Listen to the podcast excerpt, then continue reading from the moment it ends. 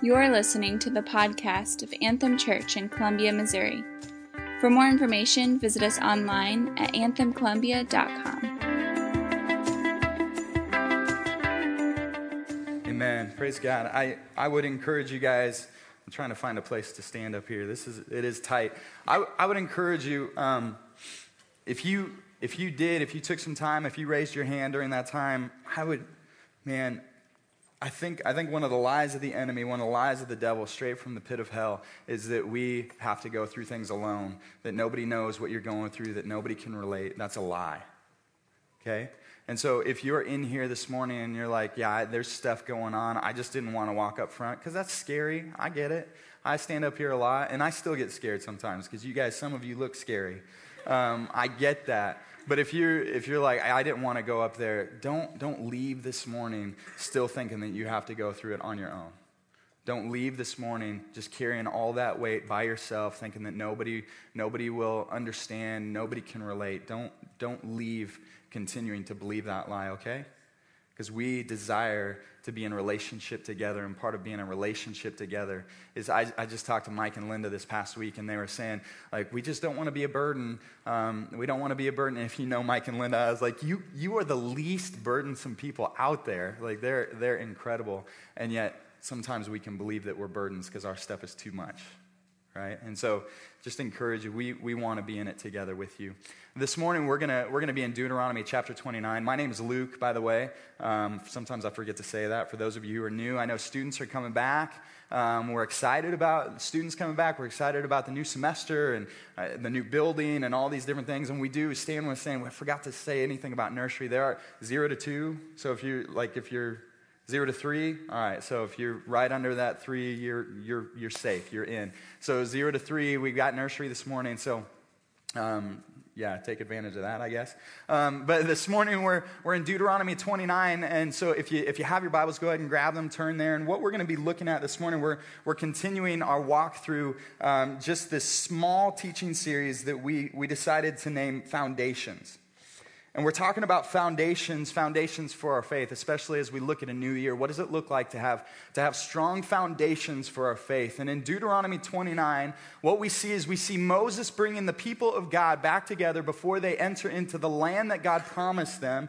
And he's bringing them together. And what he's doing is he's talking about what it means to be in relationship with this God. What, what it means to kind of navigate the relationship that we can have with God. And some of my Muslim friends, they, they believe, they have this idea that says, well, at the end of your life, hopefully you have more good than bad deeds. Like, hopefully you have a list that's longer on your good side than your bad side. Because if, if you have a list of, ba- of good deeds that's bigger than your bad deeds, then you're in good with God. But you don't know until that moment. You don't know until you get before. And it's like, well, that's Islam. But at the same time, I think that can be true for a lot of us as Christians.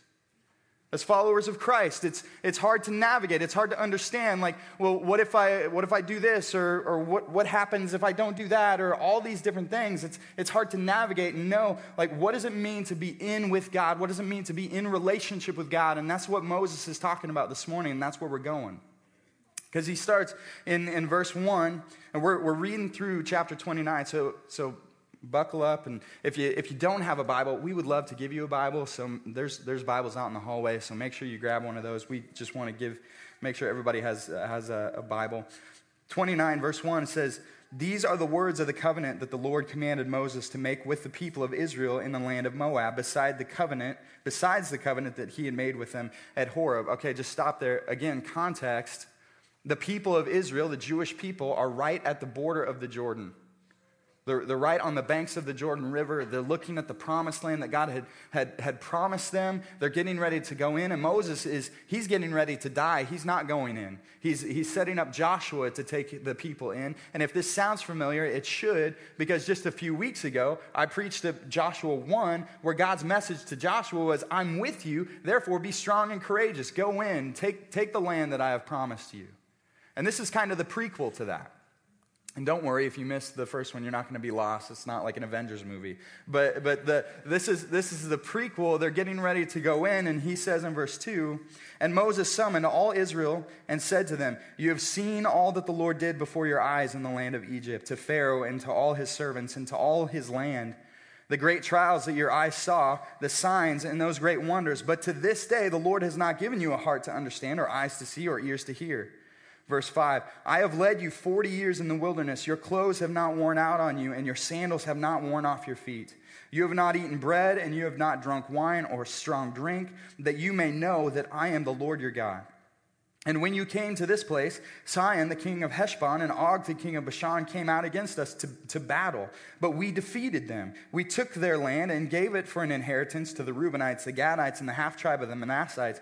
Therefore, keep the words of this covenant and do them, that you may prosper in all that you do.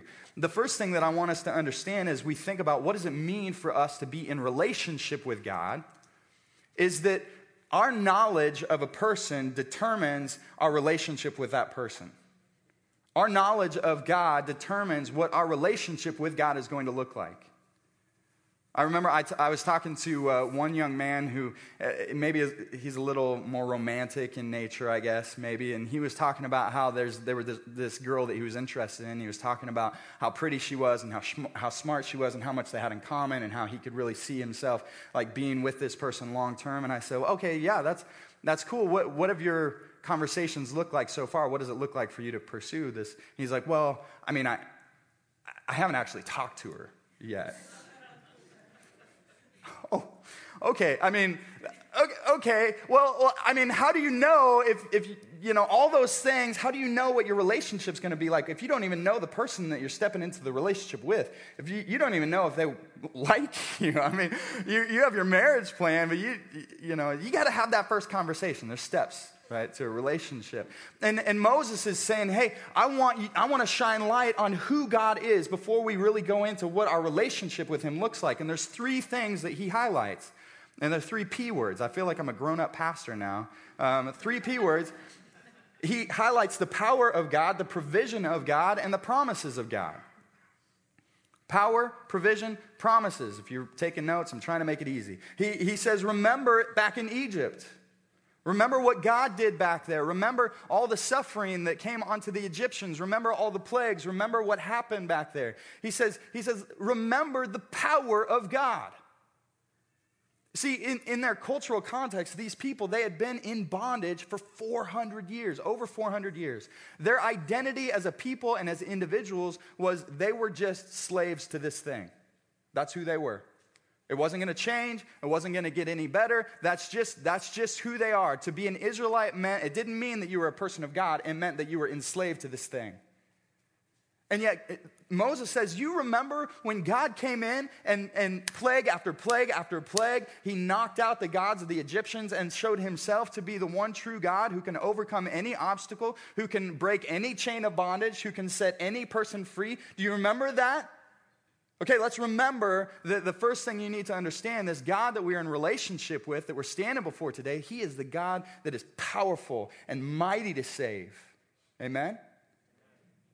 Amen. I like that. Uh, the, the second thing He says, all right, let's think about His provisions. He says, look at your clothes. It's like they're standing around. It's like, take a second, do an inventory. Look at your shirt. It's like, okay, okay, yeah, my shirt looks good. Yeah, it's been 40 years and it still looks good. Oh, yeah, that's true. Right? And it's like, okay, now look further down, look at your shoes. Your shoes look good? Yeah, these shoes look good. It's 40 years. Like he's saying, shoes don't normally do that, especially sandals. He says, I mean, how many of you buy a pair of flip flops and in a month they're like, there's nothing left?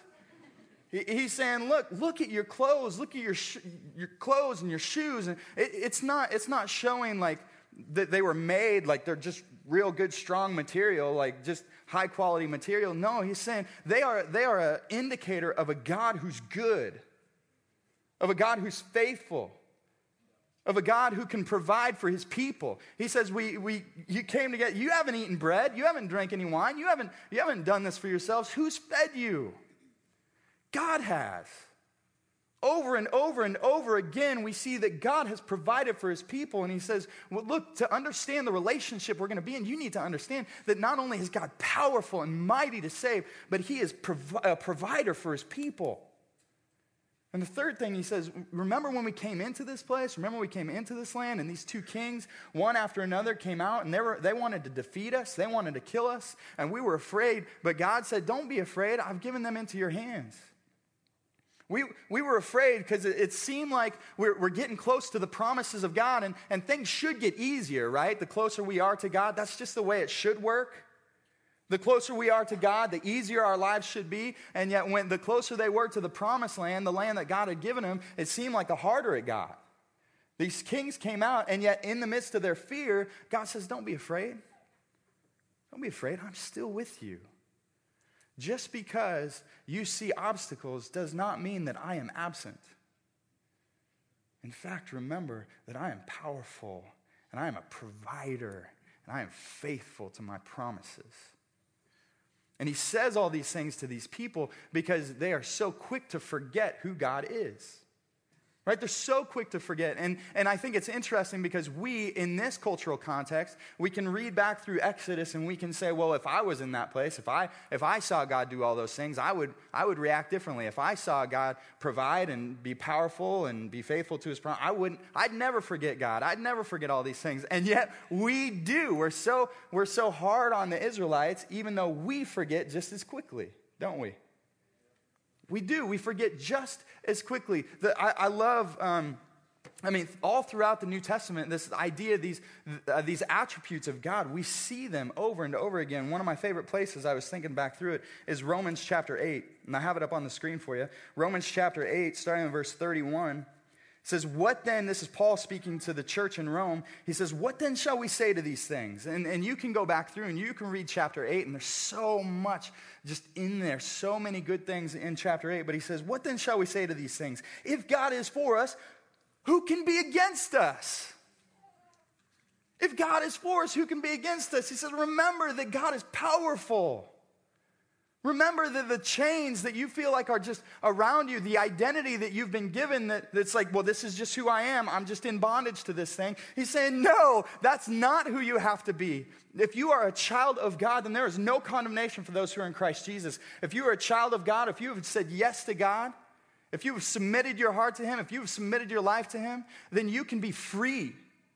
You don't have to live a life of bondage. Amen? Do you believe that? We're a little slow on our amens this morning. I know it's cold. It's warm in here, though. We can believe, Paul's saying God is powerful, and he goes on in verse, verse 32 He who did not spare his own son, but gave him up for us all, how will he not also with him graciously give us all things? So he gave us his son to set you free. What else do you need? What's, what's your next thing? How will He not also give you all those things? How will He not also give you the things that you need? And sometimes we don't believe that we're given the things we need because we don't understand the things that we need. We don't, we don't understand what it is that we're lacking, and yet God does, and He sees it from, from His perspective, and He says, No, I'm giving you, I'm providing you. Just trust me. I am a provider. I am powerful. Paul goes on to, to say in verse 33 Who shall bring any charge against God's elect? I, I love this part. I, this is, okay, let's get excited. Who shall bring any charge against God's elect? It's God who justifies. Who is to condemn? Christ Jesus is the one who died. More than that, who was raised who is at the right hand of God, who, inter- who indeed is interceding for us. Verse 35 Who shall separate us from the love of Christ? Shall tribulation or distress or persecution or famine or nakedness or danger or sword? As it is written, For your sake we are being killed all the day long. We are regarded as sheep to be slaughtered. No, in all these things we are more than conquerors through him who loved us. Amen. He's saying, look, let's remember who God is. Let's remember the God that we stand before today, that we get to be in relationship with. And yet, oftentimes, the supernatural can become natural so quick.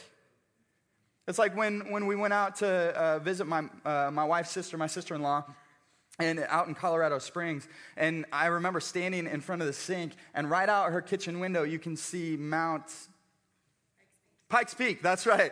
I was totally blanking on I this morning as I was going back through this, I was like, I can't remember what that meant. I was like, maybe it'll come to me in the moment. But yeah, you could see Pikes Peak just right through the window, and I was like, oh my goodness. Every time you do dishes, you get to look out at Pikes Peak. This is amazing. That's incredible. And she was like, oh, I guess that is kind of cool. I guess, yeah. We do the same thing. I just got done listening to uh, uh, Francis Chan, his new book, Letters to the Church, and he says it, he, he kind of highlights it this way, and I'm going to paraphrase, but he says, um, think about the things of God. Think about some of the news that we receive in relationship to that. Think about some of the news we receive. I'm engaged. I'm having a baby. The Chiefs are going to the Super Bowl.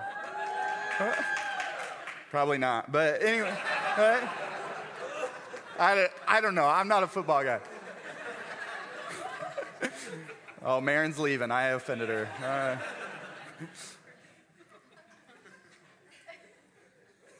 God has paid the price for my sins. He has offered me grace and forgiveness and desires to dwell with me for eternity. See, the good news of God that He is powerful and that He provides and He is faithful to His promises at times in our lives can hold the same level of significance and importance as any other good news. The supernatural becomes natural to us, and we forget who it is that we stand before. And so that has, that has implications on how we enter into relationship with Him. We don't give it the weight that, that it, it requires. We don't give it the weight that God deserves as the one who is powerful and mighty to save. And first and foremost, if we are going to understand what it means to be in relationship with God, we need to understand who God is and give that the proper weight that it deserves, that He deserves in our life. He goes on in, in verses 10 through 15, he, he basically is saying, All right, guys, like everybody's together. We're all together in this place. We're recommitting our lives to God. And then in verse, in verse uh, 16, he basically goes into walking through what this looks like. He says, You know how we lived in the land of Egypt and how we came through the midst of the nations through which you passed, and you have seen their detestable things, their idols of wood and stone, of silver and gold, which were among them. Okay, let's stop there. Again, he's going back and he's saying, All right, remember where you came from. Remember those 400 years of living among that culture. You saw all their gods. You saw, I mean, they had this whole pantheon, a, a, whole group, a whole mess of gods, however you want to call it, a whole group of gods that they worshiped, that they bowed down to, that they gave their time, attention, energy to. He says, You remember what it looked like to live among that people, to be a people among a people. You remember what that looked like? And, and not only that, but remember, think about all the, the nations, all the people that we walked through to, from that place to this place. You saw all their idols, their, the, the things that they worship, the things that they put in place of me. And he calls them detestable things. And that word detestable, I was, I was looking through and I'm like, well, what does that mean? And, and there's, all, there's a bunch of different, different things that you can, can say about this word, but, but basically it's unclean or abominable. And that word abominable, it's like, okay, I know abominable snowman. How does that relate, you know, to, to detestable? But abominable, it really means it, it's something causing moral revulsion something causing moral revulsion. I, I, you don't have to, I didn't really go into like where did the word revulsion come from, just because I like to say it. It's like you don't need to look too deep into the origins of the word revulsion to feel what it's supposed to mean. Like, I, I want to ask you, can you, can you just say it with me, like group, group participation? I want you to say it with me. So at the count of three, we're all going to say revulsion. One, two, three, revulsion. Yeah, okay, some of you didn't get it. I, I, let's do it one more time. One, two, three, revulsion. Doesn't it, don't you just feel it right here? Like, like when I say that word, it's like, like, like it's like uh, being like we have some new babies in here. Like it's like when when I remember with my kids when they were young, it's like you're smelling stuff and it's like, oh man, please God, no, something just happened, you know? and then you start to look and it's like they blew out their diaper. And like Todd talked about one time, it's like your kids poop your pants, like not even theirs, but yours. And then you put them on the changing table and you get ready to, to like unveil what's happening. And it's like, oh, like revulsion. Like that's the, that's the word. Saying you, you, you've seen it out there, and I think as the church and as the people of God, it's easy to think about what that means and, and to see it out there, the things that cause revulsion. It's like, oh, I can't believe that's happening out there. I can't believe those things are out there. And what he goes on to say, he says in verse 18 says, Beware, lest there be among you a man or woman or clan or tribe whose heart is turning away today from the Lord our God to go and serve the gods of the nations. He says, Okay, yes, you remember what you see out there, those things that cause revulsion. He says, Beware that the things you don't see out there start to take root in here. Beware that those things that you, you see and it's like, oh, cause revulsion out there aren't found in here. And he, there's, there's two different ways that he looks at this. The one way he says, Beware, again, beware, lest there be among you a root bearing poisonous and bitter fruit. Let's just stop there. I think it's interesting that he says, Look, you need to beware that it doesn't, it doesn't start as a root in you. Beware that those things out there don't take root in you. And, and I mean, you guys know, you guys know what roots look like. You don't even see them until you pull everything up, and then it's like there's all this stuff below the surface, and you don't see the root necessarily, but you see the fruit of it. The root is this thing that's like, well, I mean, it's you don't really see it. It's it's fine if we just cut the top of the dandelion off, like it'll be okay. We don't really have to get our hands dirty and dig deep.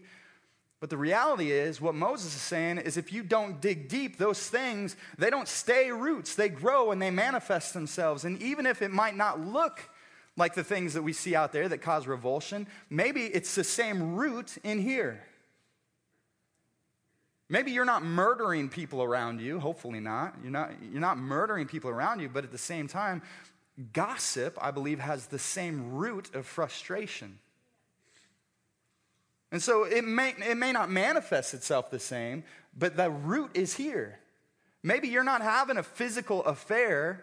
Maybe you're not sleeping around. Maybe you're not, maybe you're not doing those things because we know as Christians, it's like, well, we know not to do those things. But the root of lust and, and clicking on things in the dark of night and, and focusing your eyes on things that you should not be focused on and fantasizing about things that you should not be fantasizing about, it's the same root. It's, it's, a, it's a lower rung of the same ladder. And, and just because we say, well, but it doesn't look the same or it's small, we, we just let it go and we give it a pass and we don't call it what it is. It reminds me of when, when I was uh, at, at our house in, in Sumner, Iowa. is this old farmhouse. And I remember one time I was sitting at our, at our dining room table doing my morning devotions and I saw something across the room scamper along the, the baseboard of our house. And it, I mean, it was a mouse. It was just like scampering. And my first thought, honestly, my first thought was, oh, oh, that's cute, right? I mean, mice are just kind of cute. They're like, oh, nice. But, but then, uh, some of you are like, no, that's not. I mean, that was my first response until I started to find poop in our silverware drawer. like, come on, right? Until the mice started eating Uh, my snacks and my kids' snacks. It's like, something's, you know, then it's like, something's got to be done about this, you know. And, and so we, we put out traps, and, you know, we're not very humane. We put out, like, those glue traps, those sticky traps. And, and, and in one trap, we set it out, like, in the morning, and then mid-morning, there were three mice on it. It was like they were working together as a team trying to get the food. I mean, it was, it was crazy, but, but that's, that's the way it is oftentimes for our spiritual life. We allow things to come in, and our first response is not, I got to confess this. It's not, I got to get, I, I got to take care of this. It's, it's okay. Nobody can see it. It's okay, it's concealed. It's okay, you know, it's not, it's not causing too many problems. But the reality is, is that we need to cause those, we need to call those things what they are. Paul says in, in Philippians that those things, they are, they are refuse. Anything compared to knowing God, he says, I consider it all garbage. I consider it crap. And I know that's a crass word, but that's, Paul uses even stronger language that I don't have enough guts to say that in front of all you. But he says, that's what it is. And, and Moses says, don't allow what you see out there to take root in here confess it, take care of it, even if it's small. The, the best example I ever saw of this was when Austin Ward was on staff with us. He's, uh, him and his wife are, are now overseas. They're doing some amazing things. We sent them as a church. Um, but Austin Ward, he would come in sometimes and he'd say, Luke, I need to confess some stuff. I need to confess to you. And he would tell, I can't remember exactly some of the things, but he would tell me things that, like, my initial response was like, okay. I mean, it, they were so small. And so, so in my mind, I was like, wow, that, that seems really small and insignificant.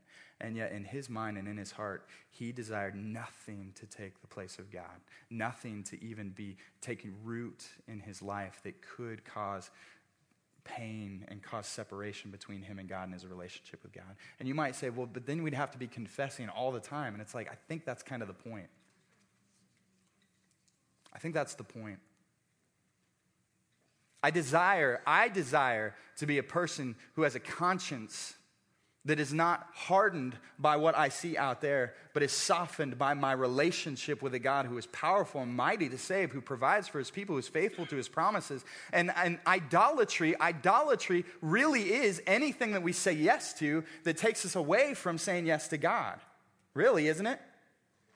And our, the point is confess your sins one to another. And if you're like, well, but it's not, I mean, it's not really sin, well, confess it and see what happens.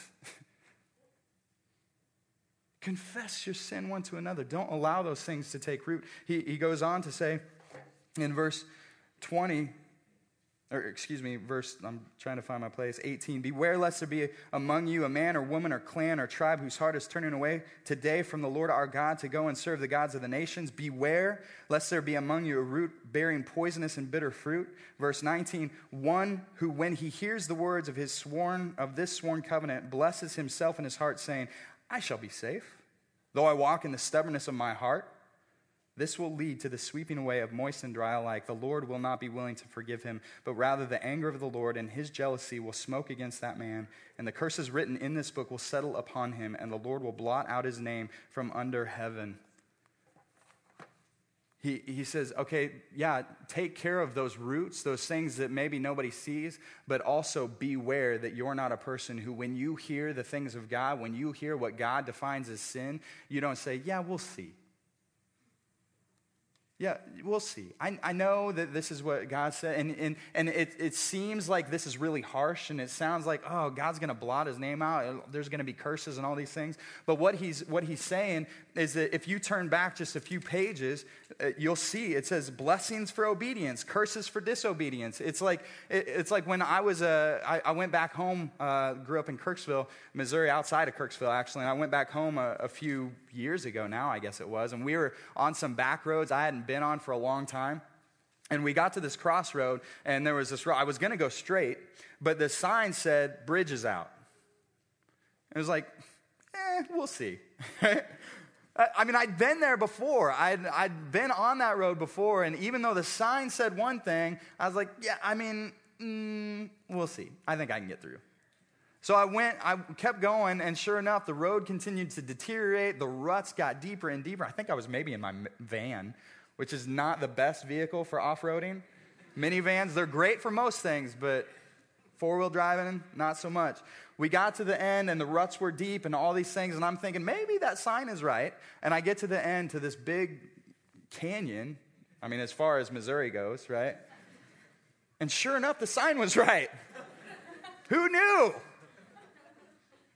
The sign was right, but I was in a place now where it's like, I, what do I do? How do I get out of this place? How do I, how do I go on? And what, what Moses is saying is he's saying, look, there are signs that God gives to us. There, there are blessings and curses written in his word that if we say, well, nothing's happened to me thus far, so I'm going to keep going. I talk to people about purity and, and people say, well, I, you know, like, how do, how, do you, how do you know if you want to get married unless you try it out first? How do you, how do you know if, you know, I talk to people about generosity. It's like, well, yeah, that seems crazy. How do you live a, a generous life, life, compared to what the Bible says in today's culture? How, how do we do these things? Well, I'm just going to keep going. I know that's what the science says, but I'll just keep going. And what Moses is saying is, you're going to get to a place where everything that was written is going to come true, and you shouldn't be surprised when you get to the, the destination that your path is taking you on. You shouldn't be surprised when that happens. He actually goes on to say in verse in verse 20, he says, The Lord will not be willing to forgive him. Three times it talks about the curses written in this book. Verse 21, and the Lord will single him out from all the tribes of Israel for calamity in accordance with all the curses of the covenant written in this book. Again, he's saying, Look, it's, it's not hard to understand. It's right here. The sign says, Bridges out, don't keep going. The, it's not only curses, but it's blessings. He, he goes on and, and he says in verse 25, then people will say, it is because they abandoned the covenant of the Lord. Right before that, the, the nations are coming together, the future generations, and they're saying, What happened here?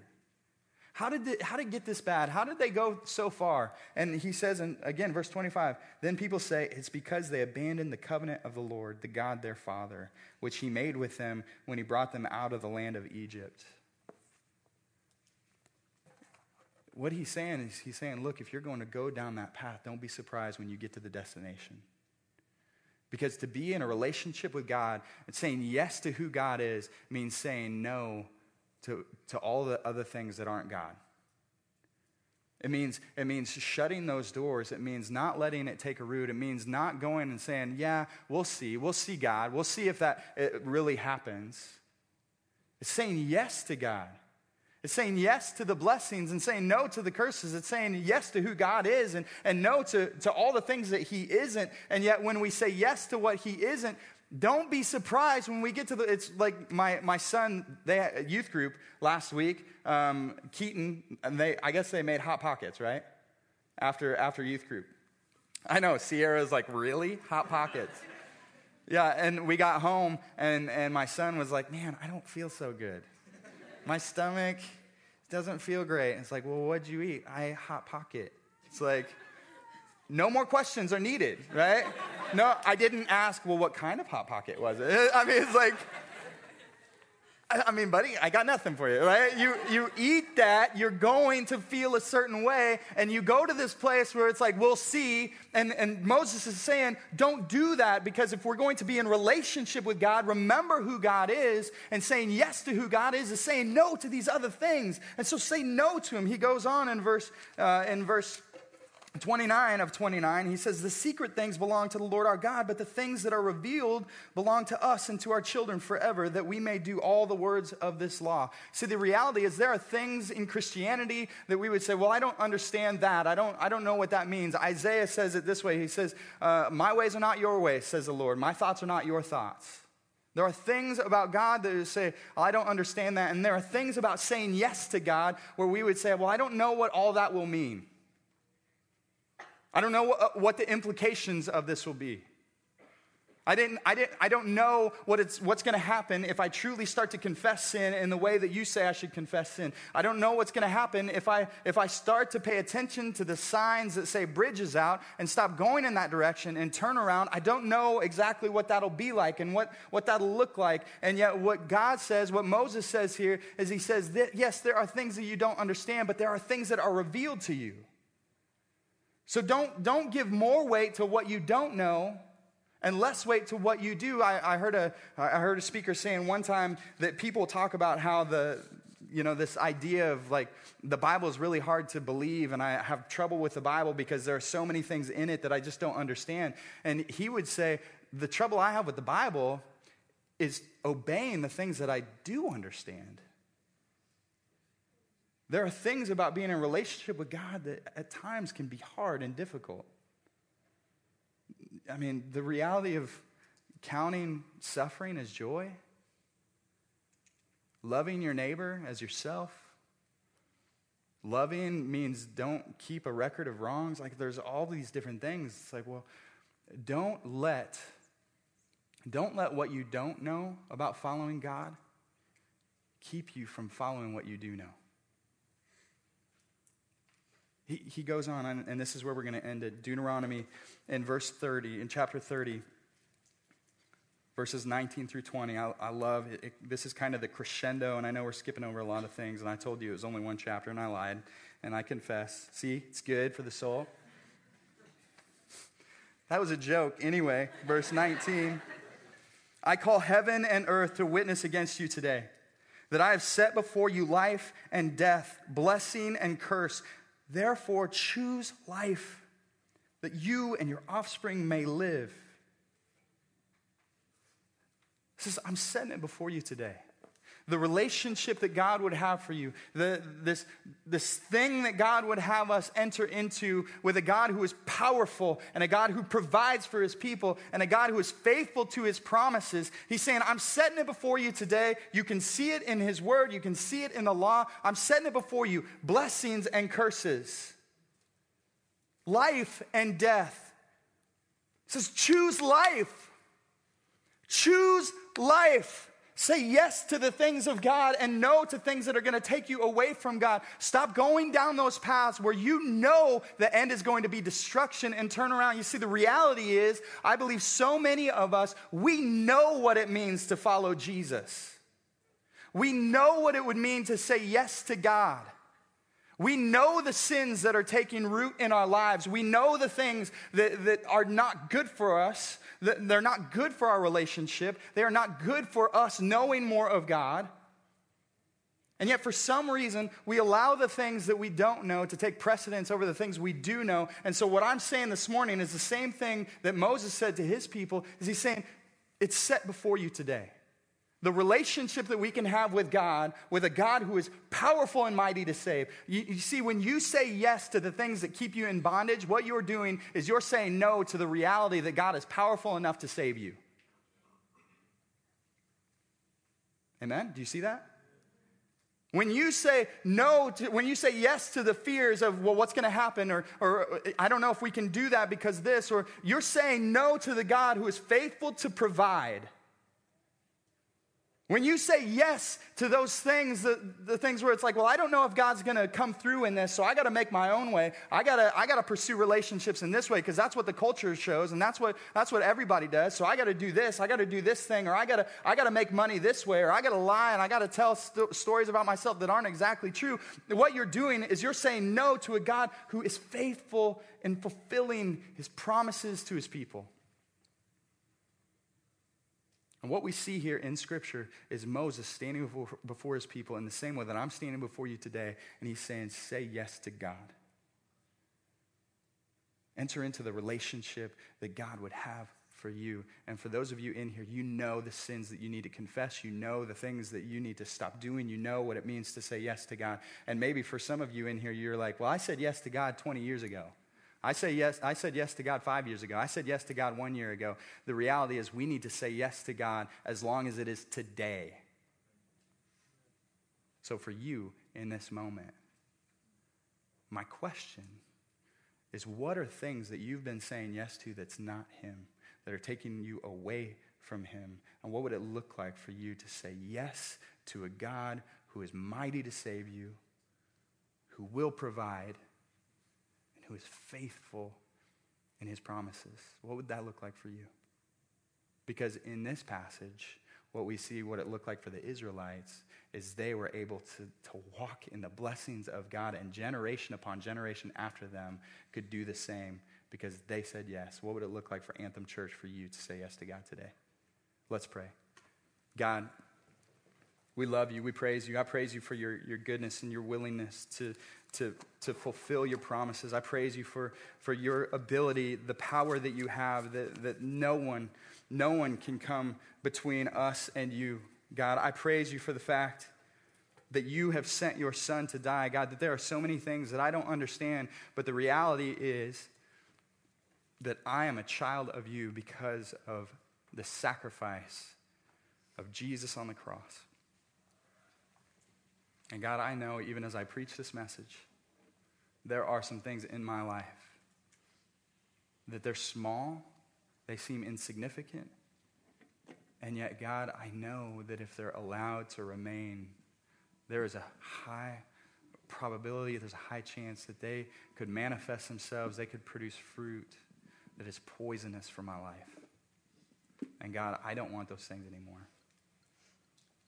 God, help us to just continually say yes to you as long as, as it is today, whenever we're, whenever we're confronted with any of those things that, that threaten to take our place. God, when, we're, when we are made aware of the little mice in, in the house of our lives, God, that we wouldn't just say, oh, or say, oh, it's, it's small, it's insignificant.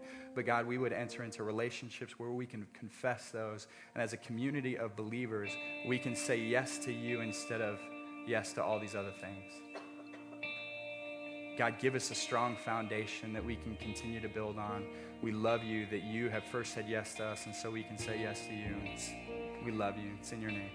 Amen.